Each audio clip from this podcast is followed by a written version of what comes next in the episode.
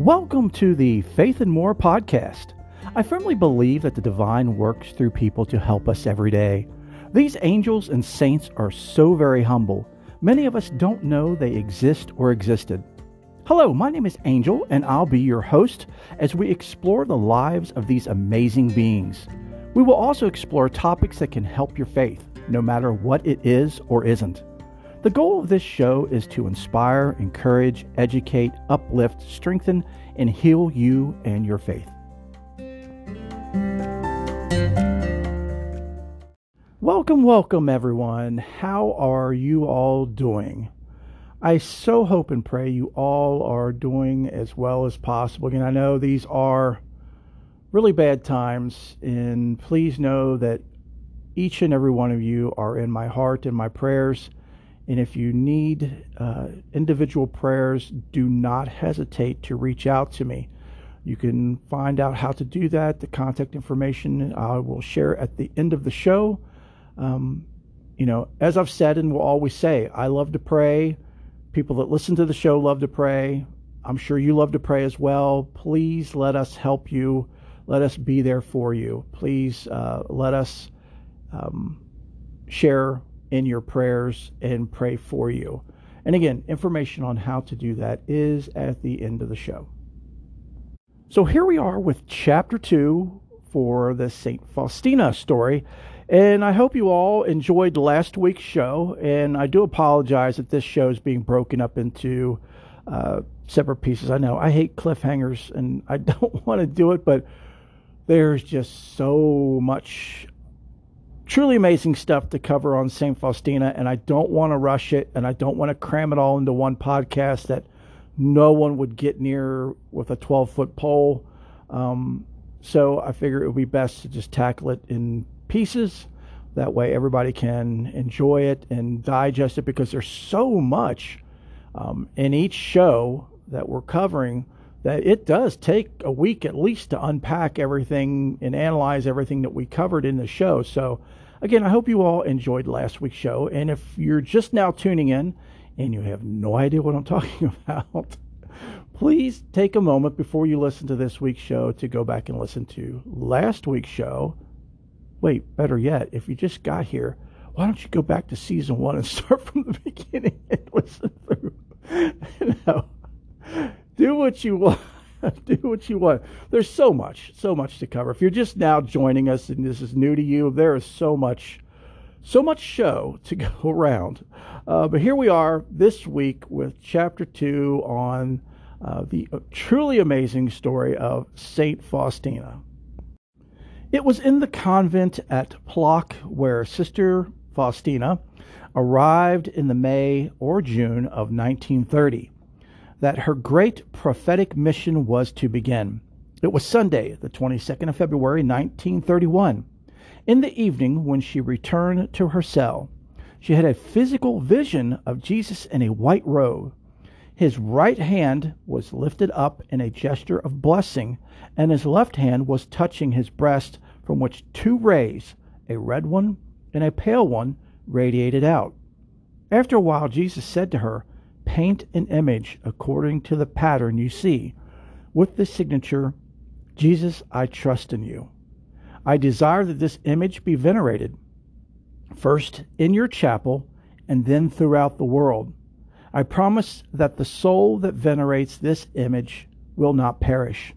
I also promise victory over its enemies already here on earth, especially at the hour of death. I shall protect it as my own glory. And that was in her diary entry number 47 through 48.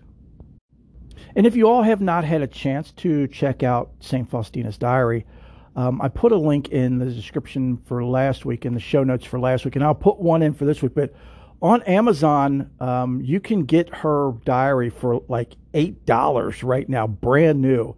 And that's awesome. And also, um, there will be a link this week uh, in the show notes how you can listen to it for free um, on a podcast by um, Father Joe Roche um, of the Marian Fathers. He did a 365 day um, St. Faustina reading her diary, and it's awesome because he reads it's each podcast is only about eight minutes, between eight and 10 minutes long, you know, much, much shorter than this show.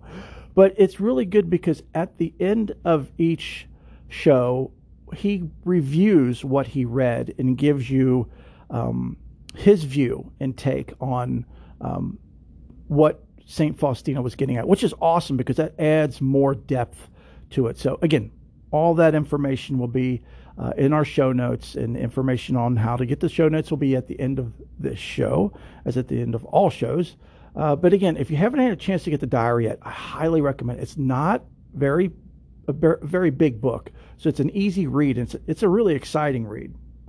So also, what she just shared right now is so very important. It's it's one of the the icons of her existence of what she uh, experienced and shared, and eventually ended up help creating, which is the famous uh, divine mercy image of Jesus with the white and red rays radiating out from his heart, and the uh, caption underneath Jesus, I trust in you.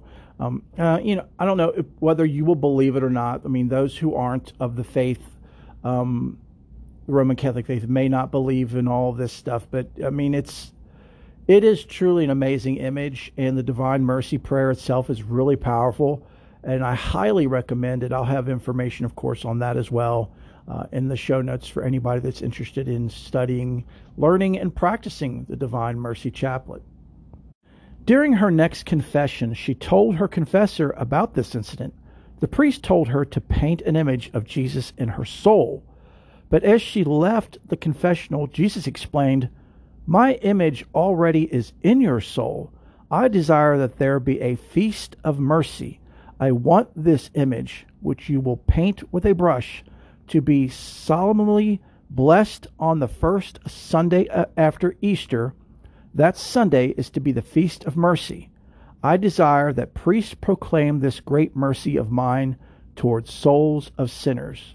And that's in her diary entry number 49 through 50. On Jesus' confirmation that he meant a material picture, she informed the local superior about the situation, who demanded a sign confirming the truth of the visions. Jesus said to St. Faustina that the sign would, be, would come with the graces dispensed through the picture. St. Faustina was not good at drawing, so she asked another sister for help. I couldn't paint either, and I did not understand that she meant a new kind of picture. So the sister recalled, so I suggested I would offer her a choice out of the many fine holy pictures I had. She thanked me, but did not take up my offer. So here we have her confessor, the priest that she went to, saying, you know, we'll go ahead and, you know, paint something or do something from your heart. And she, she steps out of the confessional. Jesus kind of corrects corrects the priest and says, nah, that's, that's not what I meant. And that's not what I said. You have to paint the picture. And poor St. Faustina was not an artist by any way or means. So she went to another sister to see if she would help. And that sister couldn't help either, other than, you know, she couldn't paint either, but all she could do was offer her some holy pictures that she already had, which absolutely was not what Jesus was getting at. I mean, how would we react if Jesus appeared to us and said, hey, go do this or do that? You know, not only did he ask her to paint this picture, uh, but he asked her to have it blessed. And uh, on the first Sunday after Easter, which is those of you who are Roman Catholic, that's a huge day. That's like the day. Um, so, and then uh, also have the Sunday after that Easter as a feast declared a feast of mercy. So this is like, you know, just mind blowing uh, what Jesus is asking of Saint Faustina, and bless her heart, she's doing everything she can. I mean, you can't, you can't say no. You can't say no to Jesus. Believe me, I I kind of tried, but with this show, but it's here, it's here anyway, right? Uh, you know, he wanted me to do this show, and I was like, no, I don't think anybody would be interested, and I don't have the time, and you know, he was kind of like, well, you know, you had this heart thing, and I really didn't have time, but I made time for you. So you know, he wasn't guilt tripping me at all, but he was kind of like nudging me, you know, nudge, nudge, say no more, say no more kind of thing. Uh, but, you know, and that was nothing compared to what he's asking St. Faustina. Wow, bless her. So, as often happens in convents, word went round that Sister St. Faustina, who was Sister Faustina at that time, had a vision. The other nuns in the community became skeptical with respect to her. Some warned of her having hallucinations. Others declared she was hysterical and fantasizing, and yet others acknowledged that she must be close to Jesus since she was bearing all this suffering with such calm. Uh, St. Faustina says, Yet I resolved to bear everything in silence and to give no explanations when I was questioned. St. Faustina confide, confided in her diary Some were irritated by my silence, especially those who were more curious. Others who reflected more deeply said, Sister Faustina must be very close to God if she has the strength to bear so much suffering. And that's in diary entry number 126. But the greatest suffering was caused by the uncertainty as to where the visions came from. Her superiors directed her to priest, and the priest sent her back to her superiors. St. Faustina wished a priest would come and resolve the question definitively and just say, Be at peace, you are on the right road, or reject all this, for it does not come from God and that's diary entry number 127. In this situation, she tried to avoid the Lord, and when that when he came, she would ask Jesus, "Are you my God or some kind of phantom?" Because my superiors say that there are all sorts of illusions and phantoms. If you are my Lord, I beg you to bless me. Then Jesus made a big sign of the cross over me, and I too signed myself. When I asked pardon of Jesus for this question, he replied that I had in no way displeased him by this question and that my confidence pleased him very much. So, I mean, of course, you, you all can probably just imagine, you know, all the whispers and backbiting and stabbing and uh, rumors and chatty chat that was going on behind her back about this. And I mean, just like today, what if somebody came up and started saying that they all the stuff that Saint Faustina said? We would no doubt the no doubt the, the world would label her as a loony, and you know have her you know put into a mental ward. Um, no one would take her seriously. No one would believe it. Everybody would be skeptical, and everybody would be, you know, talking all kinds of negative stuff, you know, about her, and it would just be as what she went through then, so completely horrible, but she braved through it all with silence. She didn't reply to people's questions. She didn't reply to people's backbiting. She didn't let the, you know, all the talk behind her back get to her. No doubt it hurt. It, no doubt it hurt her very badly, but she did not let on that it did. I mean, and she even questioned God because this is something St. Faustina battled with back and forth was, you know, and anybody that gets those kind of, you know, visions and premonitions and, you know, feelings and stuff, always question it, where's it coming from? Is it coming from God? Is this God? Is this Jesus? Is this the Holy Spirit, et cetera, et cetera? Is this the divine or is this something evil that's putting this in my head? Is this something evil that's trying to get me to do something that I'm not supposed to be doing. And so that's also what the priest and um, you know the, the higher ups in the convent, the sisters. That's why they kept bouncing her back and forth because neither one wanted to be responsible for putting a finger on it and saying it's this or it's that. The lack of a permanent spiritual director and the inability to fulfill the task ascribed her made St. Faustina want to back out of these supernatural inspirations, but Jesus patiently kept on explaining to her the magnitude of the work he had chosen for her. Know that if you neglect the matter of the painting of the image and the whole work of mercy, you will have to answer for a multitude of souls on the day of judgment. And that's in her diary entry number 154. He told her these words filled her soul with a terrible awe. She realized that she was responsible not only for her own salvation, but also other people's. And so she resolved to do all her power to fulfill his will or to make him transfer these graces to someone else since she was only wasting them. Now, that might be difficult for anybody to understand because, you know, here's at that time, you know, Jesus is saying that if you fail to do this, then not only are you going to be judged on this, uh, but you're going to be judged on all the souls um, that are lost because this wasn't done. And everyone can probably agree that's very, very harsh.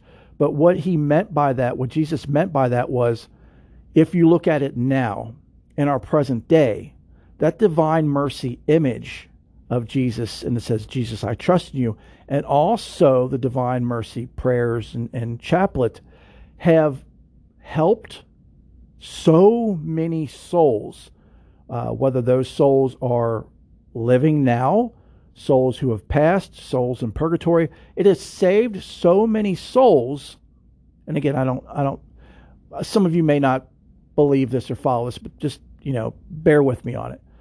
That this image and these prayers have saved so many souls that these, all of these souls would not have been saved if it weren't for the Divine Mercy painting and the Divine Mercy prayer. So I hope that makes it a little bit more understandable. I mean, of course, coming from back then, you know, St. Faustina didn't know what the magnitude of this was going to be.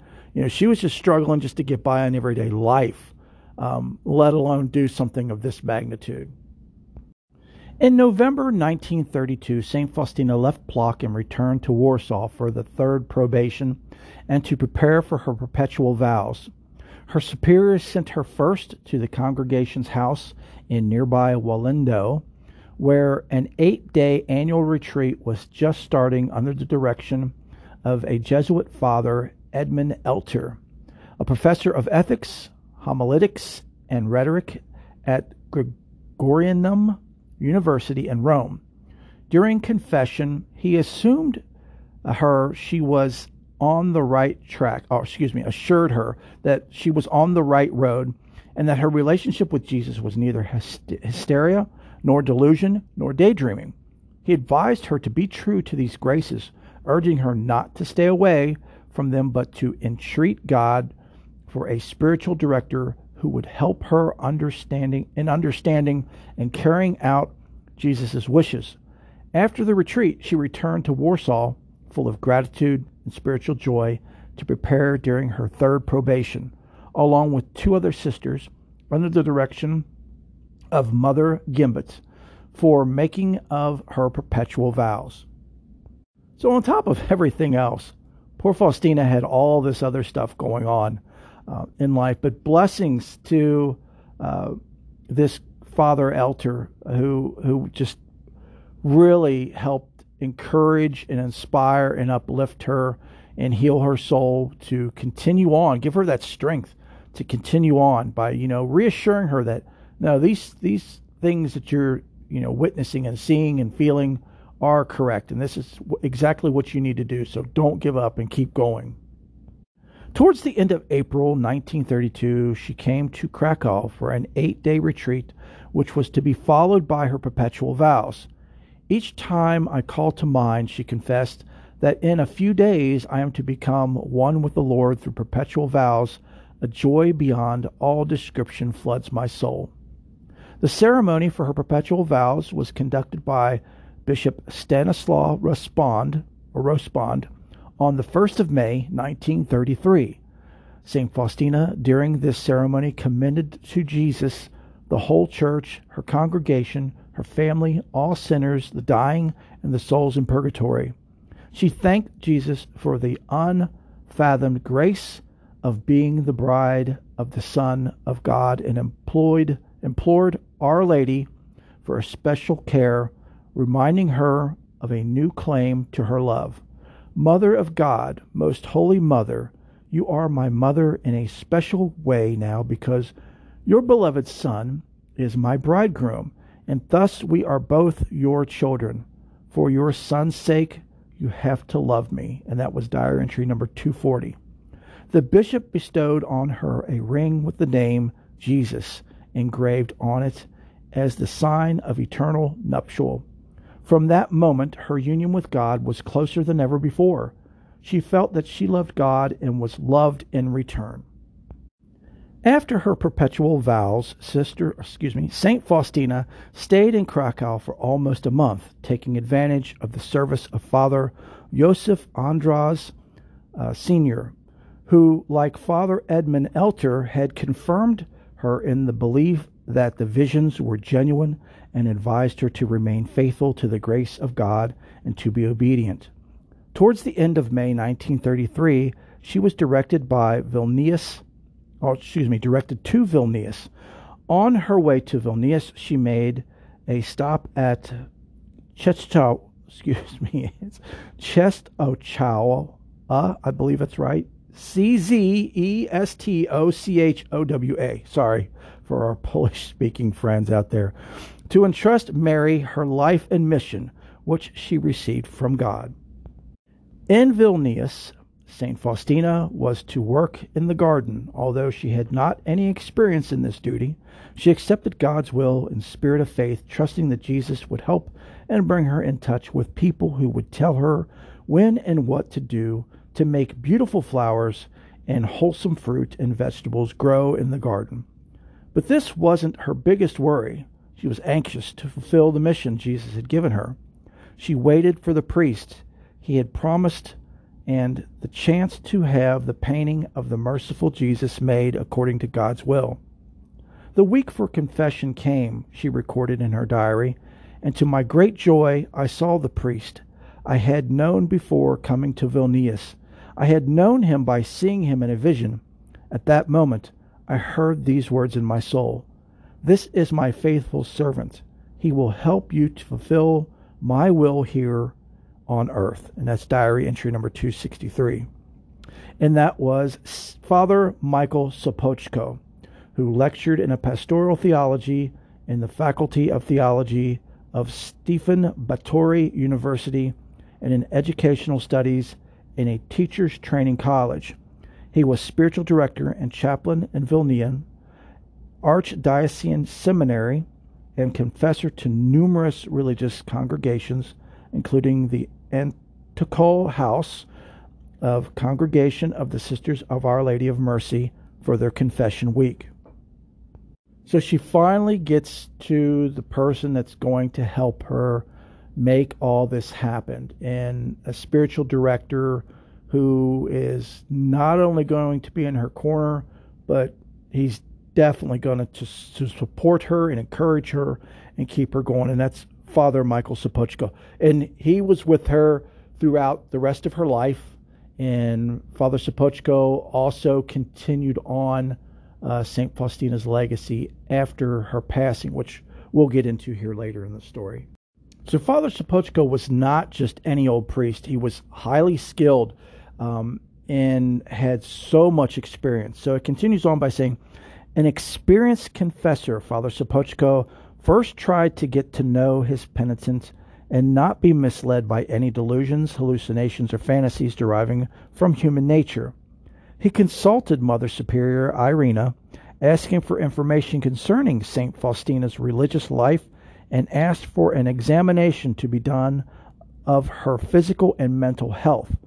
When all the opinions, including the psychiatric examination carried out by Dr. Helena, turned out in St. Faustina's favor, Father Sopoćko still deferred for some time. He couldn't quite believe it all and make up his mind. He prayed, and while keeping the particulars of the visions and penitent fully confidential, sought the advice of knowledgeable priests. Finally, as he later disclosed, more out of curiosity rather than conviction as to the authenticity of St. Faustina's visions, I decided to have the picture painted. I got in touch with Eugeniusov Kazimirowski, an artist who lived in the same house as I, and undertook to paint the picture, and with Mother Superior, who allowed St. Faustina to visit him twice a week to instruct him on the details of the painting. So, I mean, yeah, even Father Sopocko had all of these tests done, and rightly so, because if you know going into this, coming from his perspective, that there's going to be so many people that are going to be downing this and against this. So, the more you can get as far as evidence to back St. Faustina from the very beginning on, the better. And as he said, I mean, he prayed on it and he didn't get any, you know, thing like a direct lightning bolt from from God or from the divine saying, you know, yes, this is my daughter, this is what I want her to do, and I want you to help.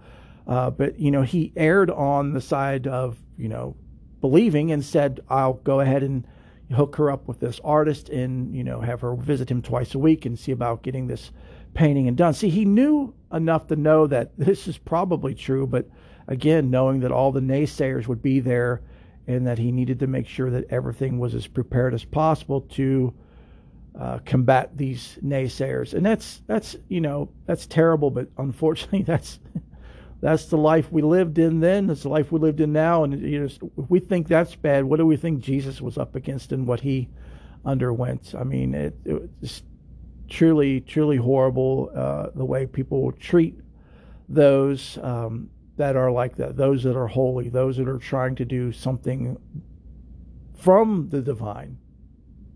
And I'm sure there's some of you out there that have that connection with the divine, that the divine asks you to do things that are difficult for you to do. And I'm sure you do them to the best of your ability, but you know, I'm sure you've come up with adversaries and people that are against it and people that treat you negatively. You know, I'm sure every day of your life you go out in the world and you try to do what the divine wants you to do. You know, you do what the divine wants you to do, and people just, you know, treat you like garbage, which is which is so horrible.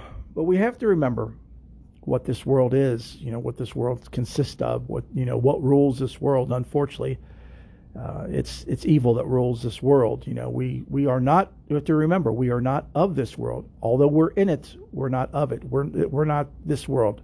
You know, our home is is not here. Yeah, no, it really doesn't help you get through it, does it? Uh, yeah, no, that was a terrible pep talk. Sorry. so the painting of the first picture of Merciful Jesus started very discreetly at the beginning of January 1934 Mother Superior Irena wrote, so as not to attract other sisters' attention to Sister Faustina's inner experiences, every Saturday morning I would go with her to Holy Mass at Ostrobramma, and afterwards we would visit the artist who was given detailed instructions by St. Faustina how to paint the picture of the merciful Jesus. He did his best to follow all her requirements. The painting of the vision St. Faustina had three years earlier at Plock gave rise to several fundamental questions which Father Sopocko put to St. Faustina, and she, in simplicity of her heart, passed them on to Jesus, who explained, My gaze from this image is like my gaze from the cross. Jesus explained the two rays denote blood and water. The pale ray stands for the water, which justifies souls and the red ray stands for blood, which is the life of souls. Happy is the one who will dwell in their shelter, for the just hand of God shall not lay hold of him. And that's in diary entry number 299. But there were still some doubts as to the inscription. Father Sopocko requested St. Faustina to ask Jesus about that, too. She wrote in her diary, Jesus reminded me of what he had told me the first time namely, that these words must be clearly in evidence Jesus, I trust in you. When the painting was completed, Father Sopocko put it up in a dark corridor in the Observantine convent next to St. Michael's Church, of which he was rector. It was a picture with a new content, he recalled, and that is why I could not display it in church without permission from the Archbishop, whom I was embarrassed to ask, even more to explain its origins. But St. Faustina, urged on by Jesus, demanded it be put in church. In the Holy Week of 1935, she told Father Sopocko that this was what Jesus wanted and insisted it be set up for three days in the Ostrobramma gate. where a triduum of ceremonies was to be held before the first Sunday after Easter to mark the close of the Jubilee of the world's redemption. Soon afterwards, I heard this that this triduum was indeed to be celebrated. Father Sopocko wrote, and Canon Stanislav Zavitsky, parish priest of Ostrobramma, invited me to deliver a sermon. I agreed on condition that the painting be put up to decorate the window of the arcade. It looked impressive there and attracted people's attention more than the image of Our Lady over the gate. But the joy of those days for St. Faustina was the fact that Jesus' request had been fulfilled. The mercy picture had been put up for public worship in the most important place in the whole of Vilnius, the shrine of Our Lady of Ostrobramma, and on that day which Jesus pointed out as the Feast of Mercy, Father Sopocko had preached a sermon on the Divine Mercy, during which St. Faustina saw Jesus in the painting assume a living form, and his rays penetrate into the hearts of the people gathered for the ceremony, making them happy. He said to her, You are a witness of my mercy. You shall stand before my throne forever as a living witness to my mercy. The joy brought by accomplishment of Jesus' request, the painting of the picture, and its display for public veneration on the first Sunday after Easter, the envisaged feast of divine mercy did not last long because already in May 1935, St. Faustina felt intuitively that there would be a new task which she was very anxious about. When once, instead of praying, she started reading a religious book, she heard an inner voice You will prepare the world for my final coming. These words stirred her deeply, and although she pretended not to have heard them, she understood them, but for the time being did not tell anyone of them. On the feast of Pentecost, on the 9th of June, 1935, in the evening, when she was in the garden, Jesus gave her a new task. You and your companions shall obtain mercy for yourselves and for the world. Like the b- biblical prophets, she started enumerating her inadequacies and excusing herself that she was not capable of accomplishing this work. Jesus paid no attention to this and did not withdraw his directive, but encouraged her, saying, Do not fear. I myself will make up for everything that is lacking in you. But she wasn't sure she had understood his words correctly, that she was to find to found a new congregation Neither had she been told explicitly to inform her confessor of this. So for the next 20 days, she remained silent. Only during a discussion with her spiritual director, Father Sopocko, did she disclose that God demands that there be a congregation which will proclaim the mercy of God to the world and by its prayers obtain it for the world. During this conversation, she saw Jesus, who confirmed that this was his will, saying, I desire there be such a congregation. Her repeated protests that she felt unable to meet such a demand were of no avail. On the next day during Mass, she saw Jesus, who yet again said that he wanted such a work founded as soon as possible. In a mystical experience after Holy Communion, she received a blessing for the task from the Holy Trinity. This proved such an encouragement that it seemed to her nothing would be too difficult, and in an inner act she agreed to carry out God's will, although she knew it would mean great suffering for her. So here, you know, task one is semi completed now. God's telling her to start a new congregation, to open a new convent um, for divine mercy or under the divine mercy. So, could you only imagine? I mean, here's I don't want to say poor, but yeah, poor Saint Faustina is like, you know, well, yeah, I did what you wanted me to do. Now you want me to do this, and you know, could you only imagine? Oh my gosh, the, the all the way the nuns, the way they treated her after what she did the first time. Now, could you only imagine the second time? Oh, here's Faustina again. Now Faustina wants to start her own convent. Imagine that. Bless her soul, bless her. But she rallied on through, and of course, you know, there's more sufferings to come for poor Faustina. On Friday the 13th, imagine that, of September of 1935, St. Faustina had a vision in her cell of an angel who was sent down by God to punish the earth. Seeing this sign of God's wrath, she started begging the angel to hold off a while for the world to do penance. But when she stood before the majesty of the Holy Trinity, she did not dare repeat her plea. But in her soul, she felt the power of Jesus' grace and started to entreat God in the words which she heard in her heart, and which later became part of the chaplet to the divine mercy. Then she saw the powerlessness of the angel who could not administer the just punishment for the sins of mankind. On the next day, when she entered the chapel, Jesus instructed her once more how she was to say the prayer on an ordinary rosary. First of all, you will say one Our Father and Hail Mary, and then I believe in God. Then on the Our Father beads, you will say the following Eternal Father, I offer you the body and blood, soul and divinity of your dearly beloved Son, our Lord Jesus Christ, in atonement for our sins and those of the whole world. On the Hail Mary beads, you will say the following words For the sake of his sorrowful passion, have mercy on us and those of the whole world. In conclusion, three times you will recite these words Holy God, Holy Mighty One, Holy Immortal One, have mercy on us and on the whole world. And that's diary entry number 476. This is the prayer for the appeasing of God's wrath.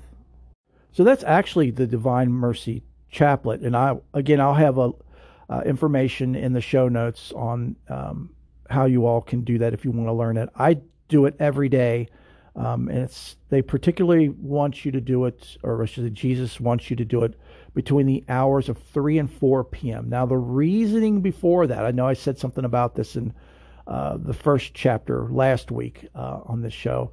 But the reason between it's important to do it between three and four is because uh, Jesus passed away on the cross at 3 p.m. So if you say this prayer between or these this rosary of prayers between 3 and 4 p.m. every day, that's when it's supposed to have or be at its utmost power and strength. Of course, it's it's good no matter what day or what time of the day or night you want to practice it, if you recite it, if you can only do it at night or you can only do it in the morning or whenever, it's perfect to do it whenever. But if you wanted to be down to the particulars, um, which Roman Catholics are good on their particulars, you know, uh, it's the best to do it between 3 and 4 p.m. Now, is there a better day to do it? Of course, Friday. And why Friday? Because that's the day that, you know, we believe or Roman Catholics believe that that's when Jesus passed away was on a Friday at 3 p.m. So um, there you have it. In the next visions, Jesus made great promises to St. Faustina in connection with the trustful reciting of the chaplet. He promised the grace of a blessed and tranquil death, not only to those who say the chaplet, but also those whose deathbed over Others will say the chaplet. Even the most hardened sinner who says the chaplet only once will receive grace from my infinite mercy. He said, It pleases me to grant everything they ask of me when they say the chaplet. These and other promises Jesus made would be fulfilled only if the practices he had recommended were accomplished by an inner attitude of trust in God combined with an active love of one's neighbor. So these are the things Jesus promised that if, you know, you with a, you know, heart and mind in loving your neighbor, you commit to saying these prayers or this chaplet, or you might as well just say a rosary. You know, even though it's called a chaplet, you're actually saying it on just a regular rosary. You don't need a special chaplet or rosary to pray the Divine Mercy prayers. So he's, you know, Jesus is saying that, you know, if you say this on your deathbed or someone says it on your behalf, um, that you know your sins will be forgiven and you'll go to heaven. And again, I know a lot of people are going to naysay that, and they're going to, you know, I don't agree or I don't believe, or you know, there goes those Roman Catholics again. And uh, you know, I don't want us all to get into that. I want us to stay focused on positive here and, and look at the positive. You know, that you know here is yet another way to get literally divine mercy to to experience divine mercy by reciting this prayer. And, and it's very easy to do the Divine Mercy Chaplet. It takes maybe 12 minutes, 12, 15 minutes at the most. It's quicker to say the Divine Mercy Chaplet than it is to say the Holy Rosary. Now, I'm not saying that to get anybody to switch. I'm not saying don't do one and not the other. You know, do them both if you can do them both. But I'm just saying it doesn't take long to do it. It's very quick. It's very easy. There's actually um, an, an app that can walk you through it, and I'll have a link to that in the show notes for you guys to check out. I use it. I like to just put it on and tell you how goofy it is. I'm usually unloading a dishwasher at between 3 and 4 p.m.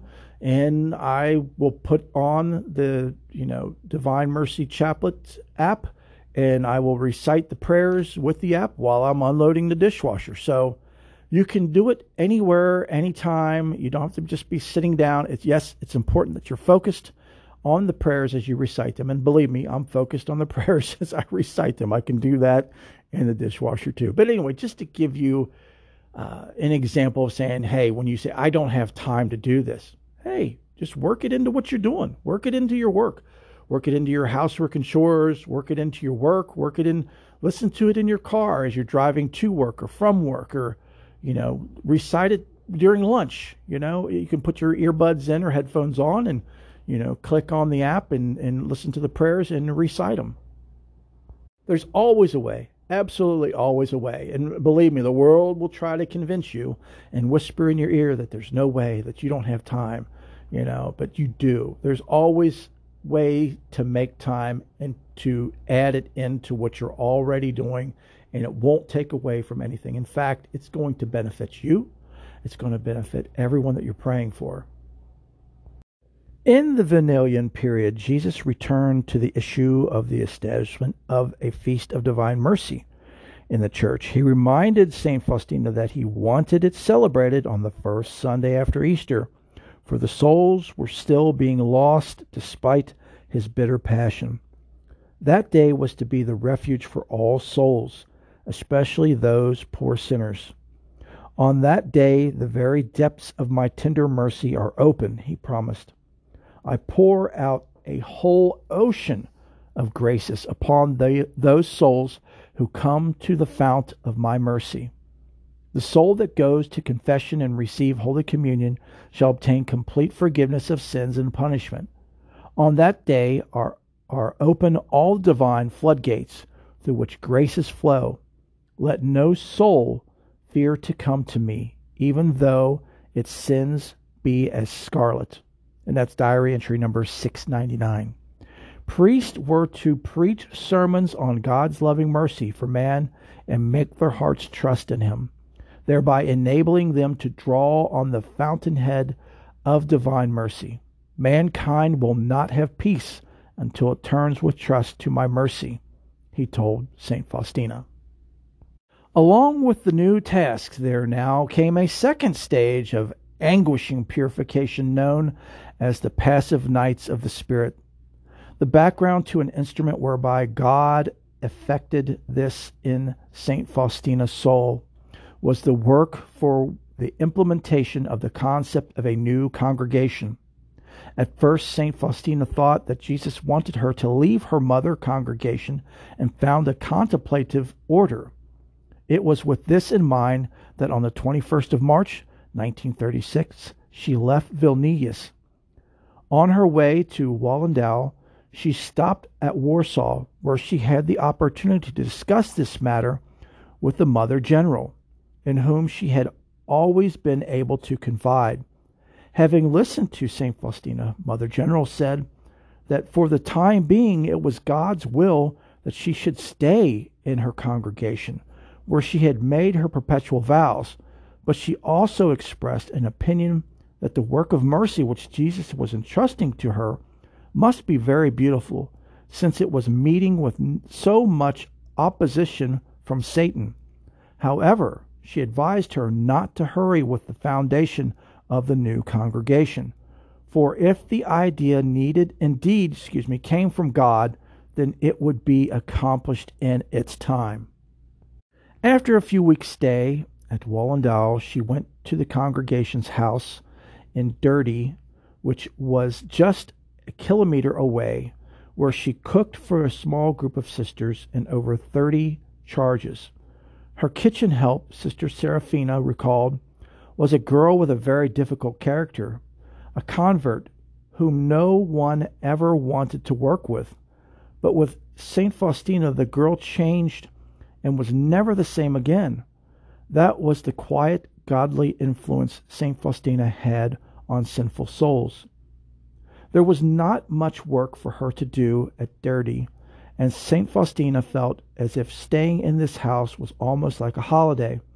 But soon she had to leave for Krakow, where there were better medical facilities for the treatment of tuberculosis. She also hoped that coming to that house would mean the final accomplishing of God's plans concerning the foundation of a new congregation. So here, poor Faustina is not only going through all that she's going through, she's also battling tuberculosis. So, and from what I understand, that is a not only a horrible um, disease, but it's also extremely painful. Although she had already realized that the new congregation would be a great work in the church, comprising men's and women's congregations as well as lay associations, as she wrote to Father Sopocko in April 1936. She was still convinced that her role in this was to found a contemplative order. On arriving in Krakow, she met with Father Andrasz, who advised her to keep praying and exercising acts of self mortification until the feast of the Sacred Heart, when he would give her an answer to this question. However, under heavy inner pressure, St. Faustina did not wait until the feast day, but told Father Andrasz during her weekly confession that she had decided to leave the congregation. Her Krakowian spiritual director observed that since she had taken this decision, she would be taking the full responsibility on herself. At first, she was happy to be leaving, but on the next day was overwhelmed by darkness and felt she had lost God's presence so she decided to put off this move a little until her next meeting with her confessor. At first, Mother General had not consented to her leaving the congregation and had warned St. Faustina to beware of delusions and imprudent moves.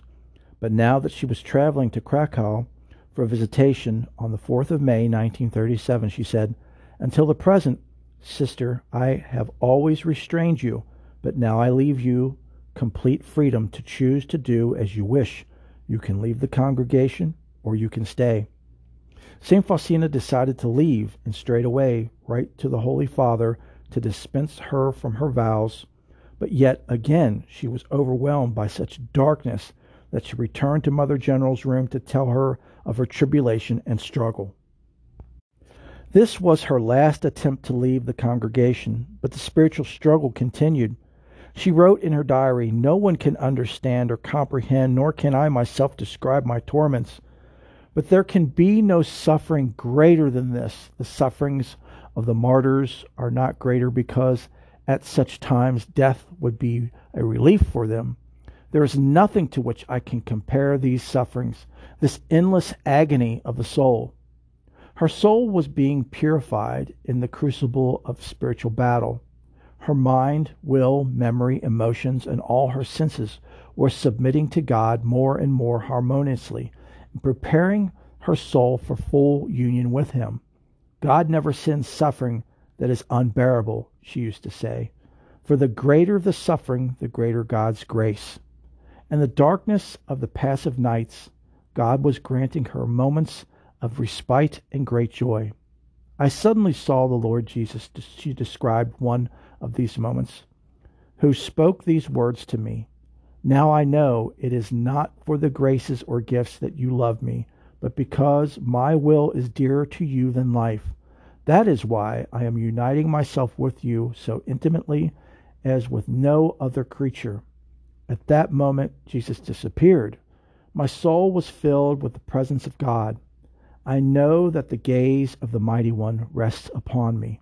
I plunged myself completely in the joy that flows from God. I continued throughout the whole day without interruption, thus immersed in God. And that's diary entries number 707 through 708. In June of 1937, she made a record in her diary of the final shape of the work, which was one but had three hues the first hue comprised the souls separated off from the world, which would burn in immolation before the divine majesty, begging for mercy for the whole world and prepare it for the second coming of Christ. The second hue would be the active congregations, which would combine prayer with acts of mercy and make the merciful love of God present in an egoistic world. The third hue could be made up of all the people who, by daily acts of mercy on behalf of their neighbors, by their words and prayers, and for the love of Jesus, would fulfill the task of this work. The achievement of this objective not only brought St. Faustina the greatest amount of suffering, but also led her to full union with Jesus, to what is generally referred to as a mystical betrothal and a mystical marriage Purified in the passive nights, the powers of her soul no longer put up any opposition. Her reason and will longed only for God and whatever He longed for.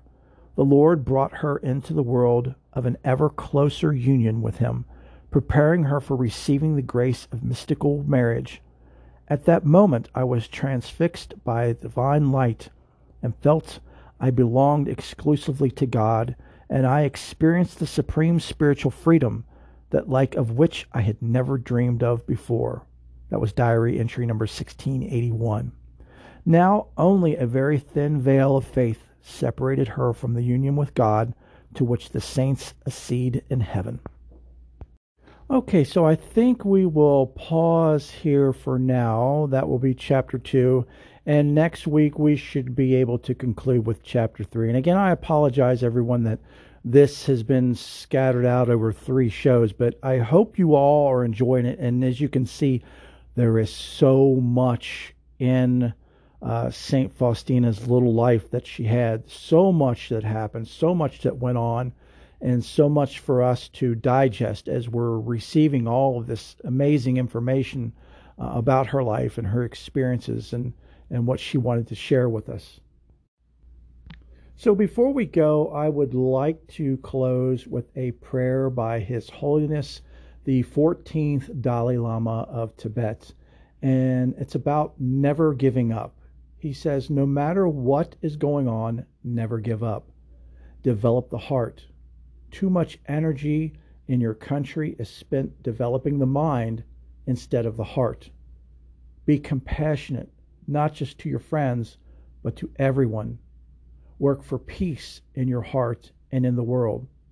Work for peace. And I say again, never give up. No matter what is happening, no matter what is going on around you, never give up. On that note, everyone, I want to ask all of you please don't let life get to you. I know it's extremely difficult and torturous, but please never give up. Stay strong in your faith and know that you are dearly loved and that you do mean so much to all of us and to the world. My son and I used to watch this show called The Tim and Eric Show. Um, and it had this uh, comedian and actor that some of you may be familiar with who's been in many movies, John C. Reilly. He played this character named Dr. Steve Brule.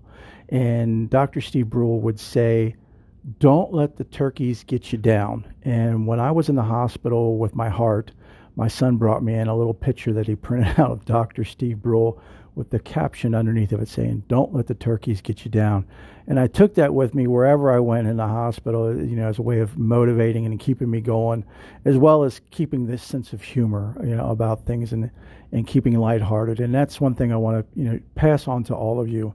You know, again, you know, life can be overwhelming and try to destroy you, but try to, you know, not. Don't let those turkeys get you down. You know, you are better than that. You know, you are dearly loved, and we need you in this world so very much. Never forget that. So I will pause here for now. I so hope and pray that you all enjoyed the show and that this show is everything that you've been looking for and even more, and that it continues to be that and even more for as long as possible. I am always greatly open to suggestions, recommendations for people to showcase on the show.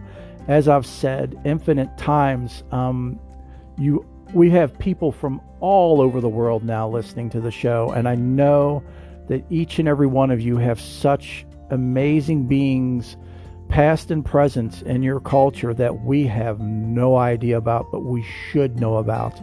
So please, please, please take a moment to contact me, reach out to me, share these people and their stories with me, or at least where I can find the information uh, to locate information on these people so we can have it on the shows. Also, I love to pray. I am always doing my level best to be in a continuous state of prayer and people that listen to the show love to pray as well. And we would all love to pray for you. If you would like for us to pray for you, please, there is on the website, which I'm going to give you the information here in a minute. Information, there's a form at the bottom of the website that you can fill out to s- submit your prayer request. It asks for your first and last name. You don't have to give any of that. It does ask, the only thing you have to fill out is your email address, and that way I can write you back just to let you know I received your prayer request and that we'll be doing it. Um, there's a an area there where you can write out what your prayer request is. If it's for you, it's for a loved one, for a friend. If anyone that prays knows that the more information you have about the persons you're praying for, the better. So feel free to share as much information as you're comfortable sharing. And also, please note on there if you want me to just pray for that person or for you on my own or if it's okay for me to share that on the show so we can get as many people as possible praying. So please make sure you note that on there. So there's two ways that you can contact me. The first is through our website, and that also has the prayer request form on there. And you can find our website, if you don't already know it, at Faith and More Podcast. That's all one word, Faith and More Podcast dot wixsite w i x s i t dot com slash my dash site s i t e. Again that's faith and more podcast dot wixsite dot com slash my dash site. Or you can email me directly at faith and more podcast. Again all one word faith and more podcast at gmail.com Thank you all so much for listening. I so hope you all return next week. Please, if you enjoyed the show, make sure you subscribe so you never miss an episode. And if you really enjoyed the show, please share it with as many people as you possibly can because right now that's the only way our show gets out is by word of mouth and by sharing. So the more people you talk to it about and share with, the more people we can have listening and the more people we can bless with these stories of these amazing beings. So, again, thank you all so very much for listening. Please know that you all are in my heart and my prayers. I love each and every one of you so much. Always remember love yourself and love others. And I will see you all again next week.